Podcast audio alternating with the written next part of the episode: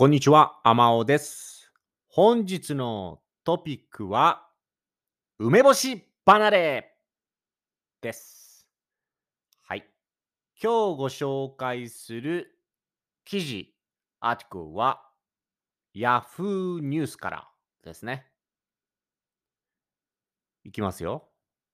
日本の食卓から梅干し離れ20年で4割減に食べなくなった人たちの本音とあります。はい。まず食卓は何でしょうかね。はい。ダイニングテーブル。まあ、日本人がご飯を食べるところ、まあ、ご飯を食べるシチュエーションですね。そこから梅干し離れです。はい。まあ、あの、梅干しからこの離れるっていうんですかね。離れる。だから要は梅干しを食べなくなったっていうことです。で、20年で4割、40%ダウン、4割減になったということです。これはちょっと僕の中ではビッグニュースですね。大きなニュースです。ビッグニュースですね。なんで？ちょっと見てみましょう。日本の伝統的な食材の一つ。はい。トラディショナルなね、 ingredient の一つである梅干し。梅干しは大丈夫ですかね？わかりますかね？梅干し。 sal、salty plum だっけ？梅干し。ちょっと待って。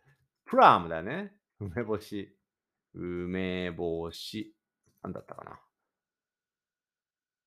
sal、salty plum でいいのかな？何？あー、 pickled plum か。 pickled plums。pickled plums。 Japanese salt plums。OK。梅干しですね。ジャパニーズで梅干し。梅干しと言います。梅は、あの、プラムですね。プラム。で、干し。干しっていうのは、まあ、乾かす、ドライするっていうことですね。プラムをドライで梅干しっていうことです。はい。が、窮地に立たされていると。まあ、窮地に立たされてるっていうのは、うーん、ディレンマっていうんですかね。なんて言うんでしょうかね。えー、窮地に立たされる？難しいね。窮地に立たされるって難しいね。まあ、だから、そうですね。もう、やばいってことです。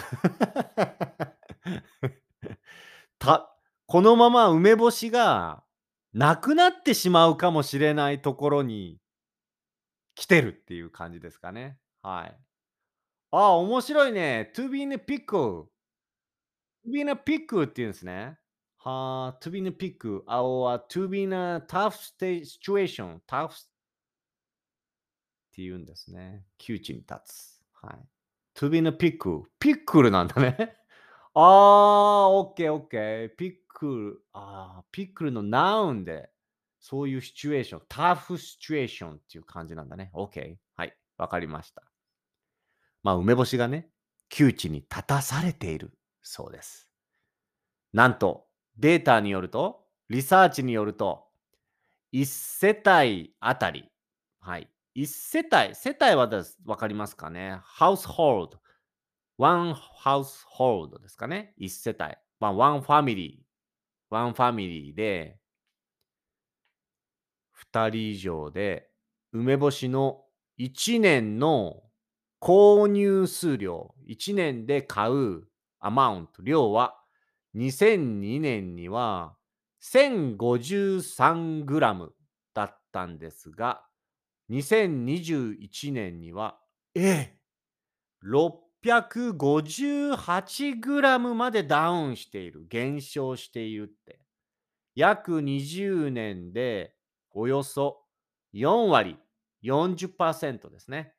減っている計算だということです。はい。to decrease 減っている計算です。はあ。悲しい。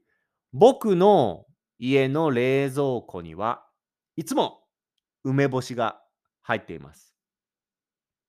僕は子供の時から梅干しが大好きで、おやつがない時は梅干しをキャンディーみたいに、ね、口の中でキャンディーみたいに舐めて、えー過ごしていましたね。ちょっと変わった小学生だったと思います。はい。まあ僕の母親が梅干しを好きだったんで、で、僕の母親のあだ名、ニックネームは梅干しっていう 梅干しって言われたぐらい梅干しが好きだったみたいなんで、家の中にいっつもその梅干しのピクルスが大きな壺、大きな壺の中に梅干しがたくさん入ってましたね。つけてありました。はい。はい。ですね。これはね、なんか家にはいつも大きな梅干しのポット、壺があったんで、そこから梅干しを取って自分で食べるみたいなね。まあ、おやつ、デザートみたいな気分でしたね。ちなみに、私が一番好きな味覚？はい。うち一番好きな味覚は、ソルティ、しょっぱいです。好きなんですよ。はい。私の一番好きなテイスト、味覚はですね、はい。ソルティです。しょっぱい。しょっぱい感覚が好きですね。はい。味覚。sense of taste ですかね。はい。好きですね。そして、40%ダウン、4割減減っているということで、その理由、なぜそんなに食べなくなったのかを調べてみた、見ましたっていう記事ですね。はい。一ついきますよ。白米をあまり食べなくなった。え？ライス、ライス。ご飯を食べなくなった。はあ。IT 企業に勤務する20代の男性は A さんは梅干しが嫌いというわけではなかったが食べる機会は減っていると。はあ。食べるそういうオプチュニティは減っていると。少なくなったということです。うん。実家にいた時は梅干しはご飯のお供として常に冷蔵庫にありました。うん。僕の家と一緒だ一緒だね。はい。高校時代に持参していたお弁当にも、はい。持参っていうのはまあ、bring、bringing、持ってい持っていったお弁当、ランチボックスにもいつも梅干しが入っていました。僕もです。でも、一人暮らしを始めてからは、ほとんど食べませんね。あってもいいけど、なくてもいいみたいな感じになっているので、わざわざ買うこともないというか、って書いてあります。そうね、確かに一人暮らしになってから、ちょっと買うのめんどくさくて、あまり食べなくなったけど、今はいつからかな最近はいつも冷蔵庫に入れてますね。なんか外に出かけて、梅干し、美味しそうな梅干しが売っていると買って、家に持って帰って冷蔵庫に入れとくみたいな感じかな。うん。今でも好きです。はい。そうか。食べる機会がなくなった。ご飯をたあまり食べなくなったっていうのは梅そのものは嫌いではないので、居酒屋で焼酎の梅干し割り。ああ、オッケーオッケーオッケー。焼酎に入れますね。日本のね、日本人が好きなお酒ですね。焼酎の中に梅干しを入れて、美味しいんですよ。なんかあの、焼酎の味と、この酸っぱい梅干しがこのミックスして混ざって、すごい美味しい味のお酒になりますね。梅サワーとかね。で、梅干しも、なんか蜂蜜でつけてある、その、甘い梅干しもあるんでね。ちょっと甘いドリンクになったり、しょっぱいドリンクになったり、甘じょっぱいドリンクになったりしますよね。うん。梅きゅうり。はいはいはいはい。といったメニューを頼むことはありました。ただ、梅よりレモンの方がいろんな食事に合うと思うようになったので、レモン割りを頼むことが多くなった。ああ、そうか。OK、OK。梅のお酒よりレモンのお酒の方がいろいろなね、おかず、いろいろな食べ物と合うからってことね。最近は居酒屋に行かなくなり、ああ、コロナの後その機会も減ってるってことね。居酒屋とかレストランに行かなくなり、家飲みばかりになりましたが、酎ハイでもレモン味を選びがちです。そうか。どっちかというと、レモンを選ぶっていう、選びがちってことですね。レモンの方が多く選ぶってことですね。レモンの味の方がね。はあはあはあはあはあ。あとはおう家族が喜ぶのは梅干しより鮭フレークやキムチ。はあはあはあはあ。酸っぱいものが苦手なので、これ 30, 30代の女性ですね。酸っぱいものが苦手なので、梅干しも基本的には苦手ですね。はいはいはいはい。お弁当に入っていたら、避けていたくらいです。ああ、オッケーオッケー。梅干し、お母さんが梅干しを入れる、お弁当に入れるけど、あんまり好きじゃないから梅干しを食べない。これね、コンビニのおにぎりとか、あ、コンビニのお弁当とか、お弁当屋さんのお弁当買うと、ご飯に梅干しがついてるんだけど、それをこう食べない人って結構いますね。残す人ね。いますいます。梅干し好きじゃない日本人も結構いる気がするな、最近。うん、おにぎりを買うときもタコや鮭、たらこや鮭、ツナマヨを選びます。OK。ツナマヨは人気ですね。おにぎり、何が好きですか？皆さん。なんかツナとマヨネーズをまずミックスして、ツナマヨっていうのはやっぱ人気ですよ。たらこも人気だし。もちろん鮭、サーモン人気ですね。夫は梅干しが嫌いなわけではありませんが、ご飯のお供としては、このお供っていうのはまあ with って、ご飯と一緒に食べる with お供ね。まあ attend とか、コンパニオンとかいろいろ意味がありますけど、ご飯のアテンド、ご飯のお供っていうのは、ご飯と一緒に食べるものは、梅干しより鮭フレークやキムチが。息子も鮭フレークの方が喜んでくれます。そうなんだよな。最近の人はおにぎりの中とか、おかずも梅干しより鮭とご飯とかね。そっちの方が好きだよね。確かに。あ、梅味のものは好きだと言います。蜂蜜入りの梅干しは好き。一時期ハマっていました。これハマっているってわかりますかね皆さん。もうすごいそればっかり食べているっていう感じですね。ハマるっていうのは。もう同じものばっかり食べて好きになっちゃってるってことです。まあ好きとかいうのもハマります。あの人にハマっちゃったっていうのはね。あの人好きになっちゃったみたいな。そういう時にも使えますよ。うん、最近ジャスティンにハマってるって言ったら最近ジャスティンが好き。ジャスティンを聞いているっていう感じになります。最近藤風にハマってますとかね。そう。で、息子も梅味のお菓子は食べら、あー、これね、梅味のポテトチップスも美味しいんだよな。あと、柿の種っていう日本でもう本当に美味しいお菓子があるんですけど、柿の種っていうね。これのね、しそ味、まあ、梅味の柿の種も美味しい。日本に来た時は食べてください。K マートとか、皆様のアジアンストアに、アジアンスーパーマーケットにあるかな？皆様の近所のね。うん、柿の種、梅味、ぜひ食べてみてください。だから工夫次第で梅干しも食べられるようになるかもしれませんって書いてあるね。うんうんうん、ちょっとそういうふうにご飯と梅干しじゃなくてお菓子と梅とか蜂蜜と梅とかね。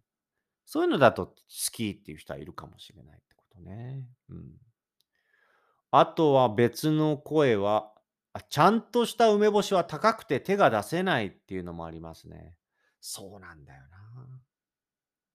結構スーパーとかコンビニで売っているのは、アディティブっていうの？添加物がいっぱい入ってたり、あんまり良くない梅干し多いんですよ。美味しくない梅干しがね。で、美味しい梅干しとか、まあこういう甘い蜂蜜いっぱいの梅干しとかはね、やっぱり高いんだよね、ちょっとね。なんか4個とか5個入って、例えば400円、500円とかね。US ダラーだと4ダラー？ぐらいとかね、ありますからね。梅干し3個とか4個でね。だから、ちょっと一般的にはちょっと高いから買わないっていう人もいるかもしれない。安い梅干しって美味しくないからね。うん。そうなんだよね。ちゃんとした梅干しは高くて手が出せないっていうのはわかるね。うん。そうか。ちょっと値段も上がってるってことだね。うんうんうんうん。まあ、この人は手作りの梅干しに慣れているから、昔ながらの、まあ、昔から作っている、まあ、トラディショナルっていうかね、感じの梅干しが好きと。国産梅で、塩と赤じそ。しそね。うん。レッドしそレッドペリーラ？ペリーラっていうのかなこれ。なんつうんだこれ。プレラー、プレラー、レッドプレラー、赤じそと塩と梅。この3つだけで作るね。シンプルな梅干しが僕もそう好き。うん、ですね。でも、それを買おうとすると、1キロ3000円から3500円。はあ。1キロ、1キログラム、1キログラムで、まあ、30ドルぐらいか。する。ってことだね。うーん。そうか、そうか。へえ。そうね。ね、やっぱ値段の問題もある。美味しい梅干しは高いっていうのもあるんでしょうね。うんうん。まあそういった理由で、梅干し離れ、梅干しからこうだんだん距離ができてるっていう、離れてるってことだね。うんうん。インディペンデンスオブ梅干し。インディペンデンスオブ梅干しってこと？梅干し離れってこと？はい。ちょっと違うかな。うん。これはですね、梅干し離れが進むとね、その梅干し農家さん、梅干しのこのファファームハウス、ファーミングファミリー、梅農家さんも大変ですよね。たくさん作っても売れないっていうのはね。僕は梅干しすごく好きなんで、どんどん減るのはちょっと悲しいですね。うん。いろんな人が作ったいろんな梅干しを食べてみたいですから、僕が買うのは結構ね、道の駅っていうね、ドライビングスポットにある道の駅っていう、そういう休憩所？このブレイクスペースっていうか、休む休憩所のところに売ってるんですよね、時々ね。その地域の人が作った梅干しとか、なんか鈴木花子さんが作った梅干しですとか、田中美香さんが作った梅干しですとかっていう、そういうオリジナリティのある梅干しをね、買って、ああ、田中さんの梅干し美味しいなとかね。そういうの好きですよね。だから僕としては、なくなんないでほしいね。うん。まあ、なくなんないけどね。もうちょっとみんな食べてくれればいろいろなところでね、買えるんですけど。まあ、しょうがないね。時代も変わってますから。はい。ということでございまして、今日は日本の食卓から梅干し離れが進むという記事でした。これ皆さんね、日本語勉強してる方は、日本の食べ物で納豆？食べれないとかね。あとその2位ぐらいに梅干し？食べれないっていう人多いのでね。ぜひ日本に来た方、まあ日本が好きな方は納豆と梅干しトライしてみてください。ということでございまして、今日も聞いていただきありがとうございました。またね